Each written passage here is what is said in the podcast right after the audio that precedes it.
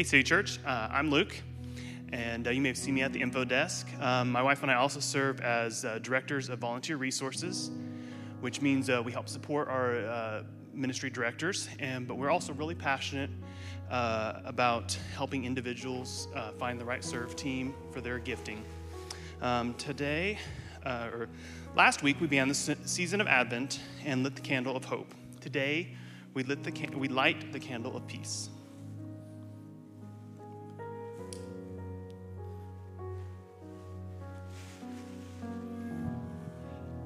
Today I'll be reading out of Luke 2 8 through 14. And there were shepherds living out in the fields nearby, keeping watch over their flocks at night. An angel of the Lord appeared to them, and the glory of the Lord shone around them, and they were terrified. But the angel said to them, Do not be afraid. I bring you good news that will cause great joy for all the people. Today, in the town of David, a Savior has been born to you. He is the Messiah, the Lord. This will be a sign to you. You will find a baby wrapped in cloths and lying in a manger. Suddenly, a great company of the heavenly host appeared with the angel, praising God, saying, Glory to God in the highest heaven, and on earth, peace to those on whom his favor rests. This is the word of the Lord. Awesome. Thank you, Luke. Well, good morning, City Church family. How's everybody doing? Man, we got some uh, people that are alive over there. Man, it's great to see you. How about the worship team this morning? Man, Russell, I don't know if you're in the room or where, bro, I could listen to that song like all day. Can you just come over to my house? And uh, you can't sing it all day. I get it, I get it. Hey, I think there's perfectly one word that describes the scene that Luke was reading in the Gospel of Luke, and it's simply the word ordinary. There was a night that Jesus was born, and really it was just an, ordinary night. The sky was ordinary. I, I, I could picture an occasional gust stirring the night leaves and chilling the night air. And in fact, it was such a beautiful night that it's probably a night that you would want to look out your window and just gaze into the night sky and see the array of beautiful stars. There was no, really no reason to expect a surprise, or really, there was nothing to really even keep a person awake. It was an ordinary night with an ordinary sky. In fact, when you looked at the hillside and you saw all the sheep that were scattered among the hill, they were just ordinary sheep. Some were fat, some were scrawny, some had these beautiful rounded barrel bellies, some had twig legs. They were just common animals. There were no prize winning sheep in this herd. Uh, there were no history makers. There were no blue ribbon winners if you've ever showed uh, in FFA or 4 H like myself, all right? Um, their fleeces were not made of gold. These were just simple, lumpy, smelly, woolly sheep scattered along a dusty hillside. And the shepherds, peasants. More than likely, they were wearing every ounce of clothing that they owned, and they were smelling just like their lovely sheep. But here's the beautiful thing about these shepherds is they were keenly aware enough that they knew that they needed to spend the night with these flocks in order to keep them alive, to guard them, to shepherd them. But here's the reality of these shepherds is you're not going to find any of their wooden staffs in the Bible Museum when you go to Washington D.C. They're not there. You're not going to find any of their writings tucked away in the back of a, a library. In fact, no one ever asked them uh, about their opinion on social justice, or you're not going to hear like their application of the Torah. They were simply nameless and simple, and this was an ordinary night filled with an ordinary sky and ordinary sheep. In fact, if it weren't for a God who likes to tuck an extraordinary on the front of an ordinary, this would have just gone, this night would have gone completely unnoticed. But something happened.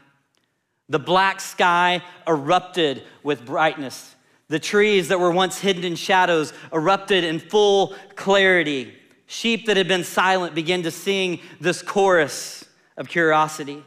And the shepherds began to wake up and they began to rub their eyes as this angel of the Lord stared at them and said these words Don't be afraid.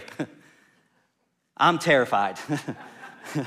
Can you imagine just you're, you're like in your tent and the bright sky just erupts with brightness, and this angel of the Lord is looking at you saying, Don't be afraid. I'm probably peeing my pants, if, that, if that's your thing when you get really scared. I bring you good news that will bring you great joy to all the people. The Savior, yes, the Messiah, the Lord, has been born today in Bethlehem, the city of David. This morning, we continue this journey through Advent. We're in a season of anticipation, a time where we prepare our hearts for the coming of our Savior, the Lord Jesus Christ, the Savior of the world. We're focused on this theme of making room for peace. And we sit in this space, in this tension between two Advents. Because Christ came, we can experience peace. And one day, he will make everything right. Advent is this tension become of the first coming of Jesus and the second coming, and it helps us understand and make sense of our faith and helps us understand this tension of the world that we currently live in. And if you want to understand God, how the nature of how God's peace shows up in our life, you have to understand that it's this it's very, very disruptive to your own plans. God's peace is very, very disruptive to your own plans. Peace, check this this morning, is not the absence of conflict, but it's the presence of Jesus. We have to live in this tension of the miraculous ordinary. And if you really want deep centered peace, it has to come through this sense of obedience. And in this story, we find these two characters that are on the scene that night. It's a young Jewish couple, and they're engaged to be married. They haven't had sex yet, but Mary begins to realize something is going on with her body. And the angel comes to her, says, Mary, don't worry. You're pregnant, but you're pregnant through the Holy Spirit. What? Let, let, let's be honest about what Mary was probably thinking that night. Joseph, don't worry. You, Mary's pregnant, and it, it's not from another guy, it's actually from God. Even weirder, right? Can you imagine the tension of this moment and the conversation that Mary and Joseph are getting ready to have? What would have been going through Joseph's mind? What in the world are we going to tell our family? What are we going to tell our friends? They're never going to invite us into their homes ever again. We're going to be outcast. You see, the Savior of the world, it, it, the, the covering of sins didn't come through a baby at that time. There was a temple, there was a priesthood, there was this sacrificial system that you did, and everything, all the power belonged in the system. That's how you got God. And then another character shows up on the scene named Herod. And he realizes and he learns about this baby Jesus that had been born. And so he issues for all the babies to be killed in the entire land. And so Joseph and Mary, they flee to Egypt. In fact, I, I think this shows us the way that God works in the world in that time is very similar to how God works in the world today. True peace, biblical peace, is disruptive peace. True peace, biblical peace is disruptive peace. Bonhoeffer says this. He says, We've become so accustomed to the idea of divine love and of God's coming at Christmas that we no longer feel the shiver of fear that God's coming should arouse in us. We are indifferent to the message, taking only the pleasant and the agreeable out of it, and forgetting the serious aspect that the God of the world draws near to the people of our little earth and lays claim to us. True peace is a disruptive peace. In fact, if you're experiencing peace in our modern society today, in our modern culture, it may not be because you're necessarily living for God. It may just be because you're drifting along with the culture and really not pushing back on it. You see, our enemy, Satan, the devil, whatever word that you want to call him, his goal is not to turn you into a notorious sinner. No, that's not his goal at all. His goal is to get you to go along with the systems of the world, to slowly lull you to sleep, to persuade you that drifting through life as a distracted consumer is everything that the world has to offer you. That's where you find peace. That's Satan's number one goal. You see, when God shows up, he often disrupts the false sense of peace that we have in our life. Listen to what C.S. Lewis said. He said, Indeed, the safest road to hell is the gradual one, the gentle slope, the soft underfoot, without sudden turnings, without milestones, without signposts. We have to realize that true peace will often disrupt and disorient our entire lives. We have these cultural scripts that we're typically born into, and we just naturally follow them. And if we're careful to follow them, they lead to one of two things it's this they lead to success, and they lead to comfort and security. The whole cultural script that we live in is this is get so secure that you're no longer vulnerable to anything in this life. Become so secure that you're no longer vulnerable to anything. Become so successful that people recognize you and they look at you and they shout your name from the stages and you actually get what you want out of this life. You see, it can be completely shocking to our system when God shows up and our happy cultural plans are completely disrupted and disturbed. Can you imagine for a moment Joseph's plans? I'm sure he just wanted a normal life in the community to practice his skill in his trade. And then an angel shows up and says, Joseph, salvation is going to come through you. And it completely disrupts everything. You see, peace also disrupts our desire for security. We often believe that if God would step in, he would make everything better. And that's not often the case. You see, often when God steps in, we go from the back of spiritual conflict to the front of it. That's often what happens. This can be very disorienting in our lives and confusing because often joining spiritual resistance leads to spiritual resistance. Christmas is the threat to the principalities, the powers, and the systems of oppression of this world. When God comes in, it naturally brings problems.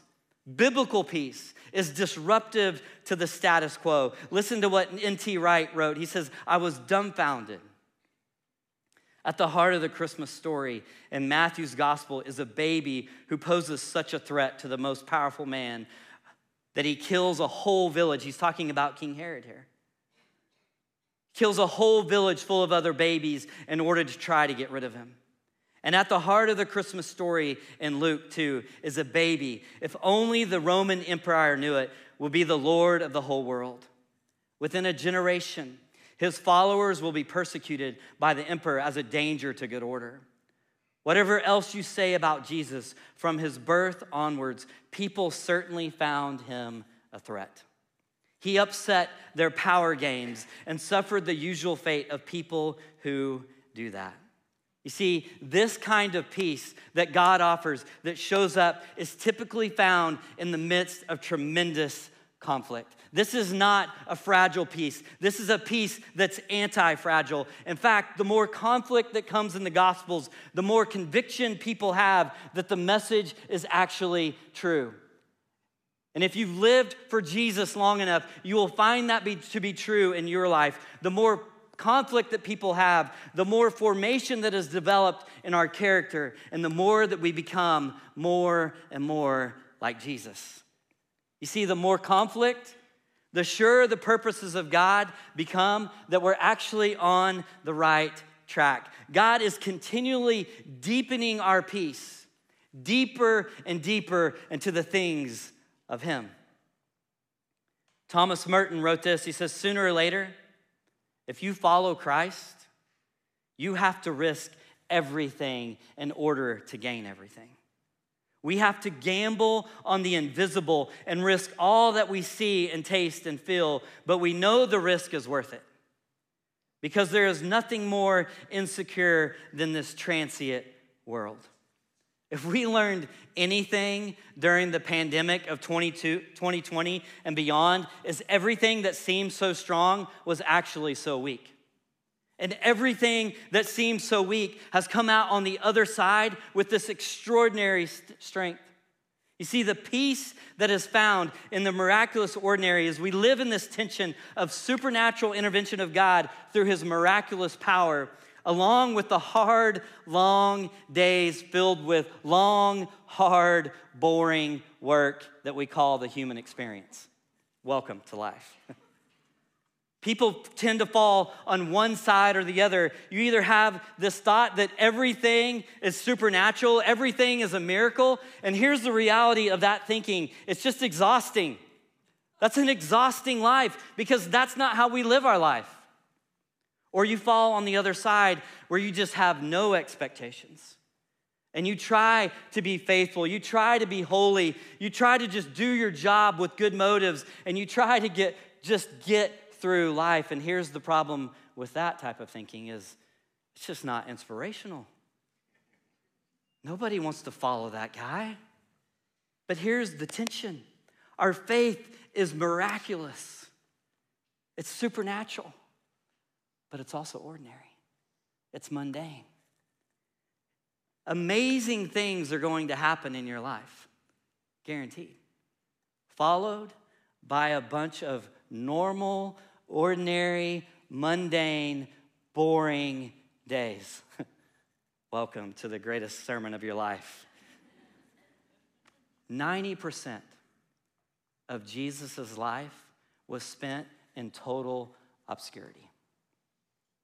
And 90% of your life will be spent in a normal, ordinary, mundane, boring day.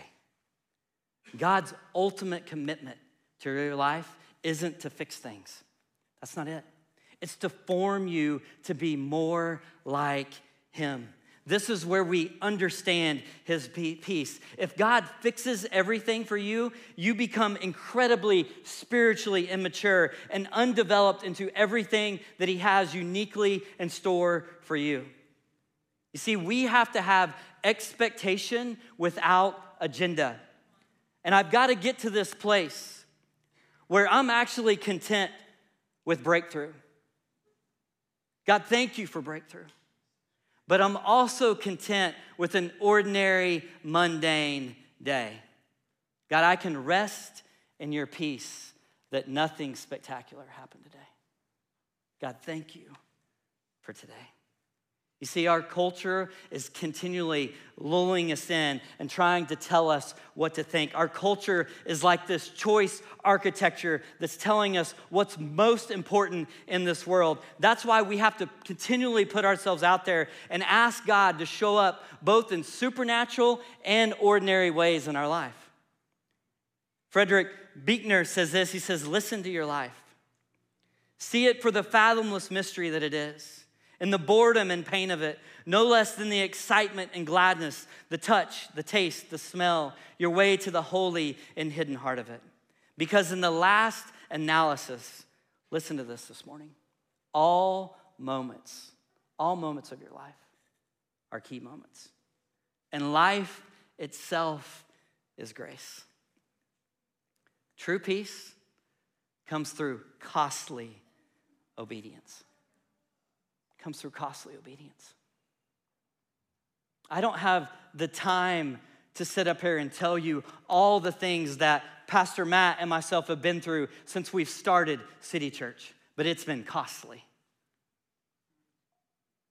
I didn't sign up to go through a divorce year one, but that's what happened. I didn't sign up to be betrayed over and over and over again but it's what's happened. You see, true peace comes through costly obedience. And here's what we know about Joseph in the Bible is his obedience is his speech. His obedience is his peace. We never get one word that Joseph ever says in any of the text. His obedience was his speech. His obedience was his peace. Here's the things that we know about Joseph. He gets up when he's told to. He marries Mary when he's told, when he's told to. And he names the Savior of the world and gives him this name, Jesus. And when the angel tells him to flee, he does it. His whole life is these simple, tiny acts of obedience. Joseph makes it possible through these tiny acts of obedience, yet he never preaches a sermon, or we never even see him saying one thing. He just obeys. You see, we get caught up thinking that it's often the big things that change things in life, but it's often the very, very, very small, simple, mundane things of life that often have the greatest impact. I find that to be true as I look back over my life, over my story. See, Joseph's obedience cost him his credibility. Cost him his credibility.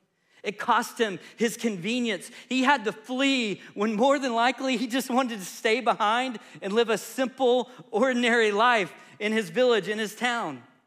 You see, most of the things that are going to change your life, catch us this morning, you're not going to plan on them. You're not going to strategize them. You never saw them coming. It took place in a tiny, insignificant moment. And here's the reality of it the beauty of those things is you don't even realize the impact that they're having in the moment that they happen. It's when you look back and you see, wow, God, you were really thinking about me in that moment. God, you were really watching over me in that moment. And God, I'm so grateful for that. You and I, for the most part, are going to live hidden lives. I'm, I'm about to really encourage you this morning, right here. More than likely, there's going to be very few people, maybe no one, that ever visits your tomb. Aren't you so excited that you came to church this morning and just feeling encouraged? But here's the beauty of living those hidden lives. Listen to this. This is how we extend the kingdom of God in the world. This is a space where God's peace shows up and he does his greatest and deepest work through this peace initiative. God's probably not going to fix everything for you in your life. That's what you can be guaranteed of. But here is what he's going to do. Is he's going to give you himself. And that in itself will be enough. He will give you himself. Buechner says this he says, Christ never promises peace in the sense of no more struggle and suffering. Instead, he helps us to struggle and suffer as he did in love for one another. Christ does not give us security in the sense of something in this world, some cause or some principle or some value which is forever. Instead, he tells us that there is nothing in this world that is forever. All flesh is grass. He does not promise us unlonely lives. His own life speaks loud of how, in a world where there is little love, love is always lonely. Instead of all these, the answer that he gives, I think, is himself. If we go to him for anything else, he may send us away empty or he may not. But if we go to him for himself, I believe that we go away always with the deepest of all our hungers fulfilled. This is peace. There is a God that knows you this morning. He sees you and he's thinking about you and he knows exactly what's going on in your life and he cares about you. And here's the beauty of him is you can trust him. Though it may seem small and insignificant and tiny and pointless, his peace, he tells us, surpasses all understanding. Paul tells us in Philippians 4 this he says, Cry out to the Lord. Give him all of your anxiety, and you will experience the peace of God that will guard your heart and your mind. You see, when we do this, we can say and we can look at any situation and say, you know what, I, I don't even know how I feel the way that I feel about this. I, I, don't even understand this circumstance that God has me in right now, but I have the peace of God. I know that Joseph walked in that. He wouldn't have been able to do what he did if he hadn't. You see, true peace supersedes every circumstance in our life. The worst thing that can happen for you and I is this is that we just drift through life as a distracted consumer. Just whatever the culture throws our way, just saying yes over and over again. You see, what God is wanting to do in each and every one of us is this, is to deepen his peace in us. To give us peace, that no matter the circumstance, we can stand and say, God, I, God, I trust you. God, I, I, know that you're there. God, I know that you care. God, I, I, I can't even fathom the pain that I'm sitting in right now, but God, I, I know that your peace is there. There's a story of two painters who were summoned to paint this picture of peace. And the first painter paints this beautiful beach. I mean, it's, it's gorgeous. It's, it's a picture that when you look at, you're like, I just want to put a chair there and sit there for the rest of my life. The beach is perfect. The sky is perfect. The waves are rolling in and they're perfect. If you've ever been to the beach, you can hear those waves rolling in right now as you think about it. Every cloud is perfect. He says, This is peace. The next painter begins to paint his picture of peace, and it's, it's a lot different than this picture that the first artist turned in. You see, it's a beach, but there's just complete chaos going on. The sky is, is dark and gloom. The waves are huge and they're crashing on the beach. The beach is in disarray. It's not serene, it's not perfect. And off in the distance in the, in the ocean, there's rock formation is coming up from the sea. And the, wide, the waves are crashing against it and shooting straight up into the sky, and the little bubbles are just going straight up. The water does when it crashes into a rock. But on top of that rock sits this beautiful seabird singing this beautiful chorus. And the painter turns it in. He says, This is peace.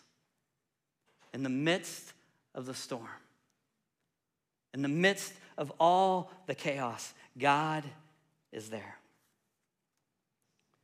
There was a gentleman by the name of Horatio Spafford. He was a Chicagoan that lived in the 1800s. In fact, he was an attorney by trade and he was successful by all measures that we deem success in this world. And he began to buy up property all over Chicago. And if you know anything about Chicago in the 1800s, is there was a great fire that destroyed most of the city. And Horatio lost pretty much everything that he had. In the next few years, he began to build things back, but there came an economic downturn. And Horatio was partnered with this guy named D.L. Moody, who was an evangelist. He preached all over the world, sharing the good news of the gospel of Jesus. And Horatio and his family were scheduled to go be with D.L. Moody in England to support him in one of his crusades. And at the last minute, he wasn't able to get on the ship, and so he sent his wife and his four daughters ahead. And they're traveling out over the Atlantic Ocean. And somewhere along the way, that ship hit another ship in the middle of the night, an iron ship, and it sank. All four of his daughters died. His wife was thrown overboard. In fact, she was able to grab a plank of wood and they rescued her and they got her to England. And once she got there, they sent this telegram and message to Horatio and it said two words saved alone. Saved alone. I can't imagine the pain that Horatio Spafford was going through that night. Losing all four of his daughters. So he gets on the ship and he begins to make his way to England to be with his grieving wife. And the captain pulls him over as they're out in the middle of the Atlantic Ocean. He says, This is the spot. This is where it happened. This is where the ship went down. And Horatio, in his grief, he goes back to his cabin alone. And he begins to write these words. He says, When peace like a river attendeth my way, when sorrows like sea billows roll, whatever my lot, thou hast taught me to know, it is well, it is well with my soul. It's one of the most famous songs that maybe has ever been sung in church outside of Amazing Grace. You're going to find the song sung in churches all over the globe. Few people know the story of when it was written and why. This morning, I ask you this question Wherever your life has taken you, whatever is going on in your life right now, can you say, It is well with my soul? Has God's peace that supersedes anything in our lives? Have you released every burden, every care, every drop of anxiety, every worry? Have you given it to Him? Where are you looking for peace? See, the reality is this is we're either moving towards peace or we're moving away from peace. It's one or the other. This morning, I, I close with these words, and you're welcome to say them with me. They're more of a prayer and a liturgy. You'll see them on the screen this morning. Say, I welcome your peace in my life. God, help me to daily rest in your peace. Help me to walk in your peace. Help me to live in your peace. Help me to bring peace with me everywhere I go. God, thank you for sending your one and only Son to be the Prince of Peace of this world. And God, I pray that you would remind us of, God, no matter where life has brought us. God, that we can trust you. God, help us to make room for you and your son Jesus in our life. And this idea that peace isn't just this comfy, cozy place. God, often it's disruptive, often it's costly as we say yes to you and the things of God. God, that we would rest in that. God, that your plan is the best plan. God, we honor you this morning. We give you glory. God, help us to rest in your peace. God, help us to walk in your us to live in your peace. God, to carry it with us everywhere we go.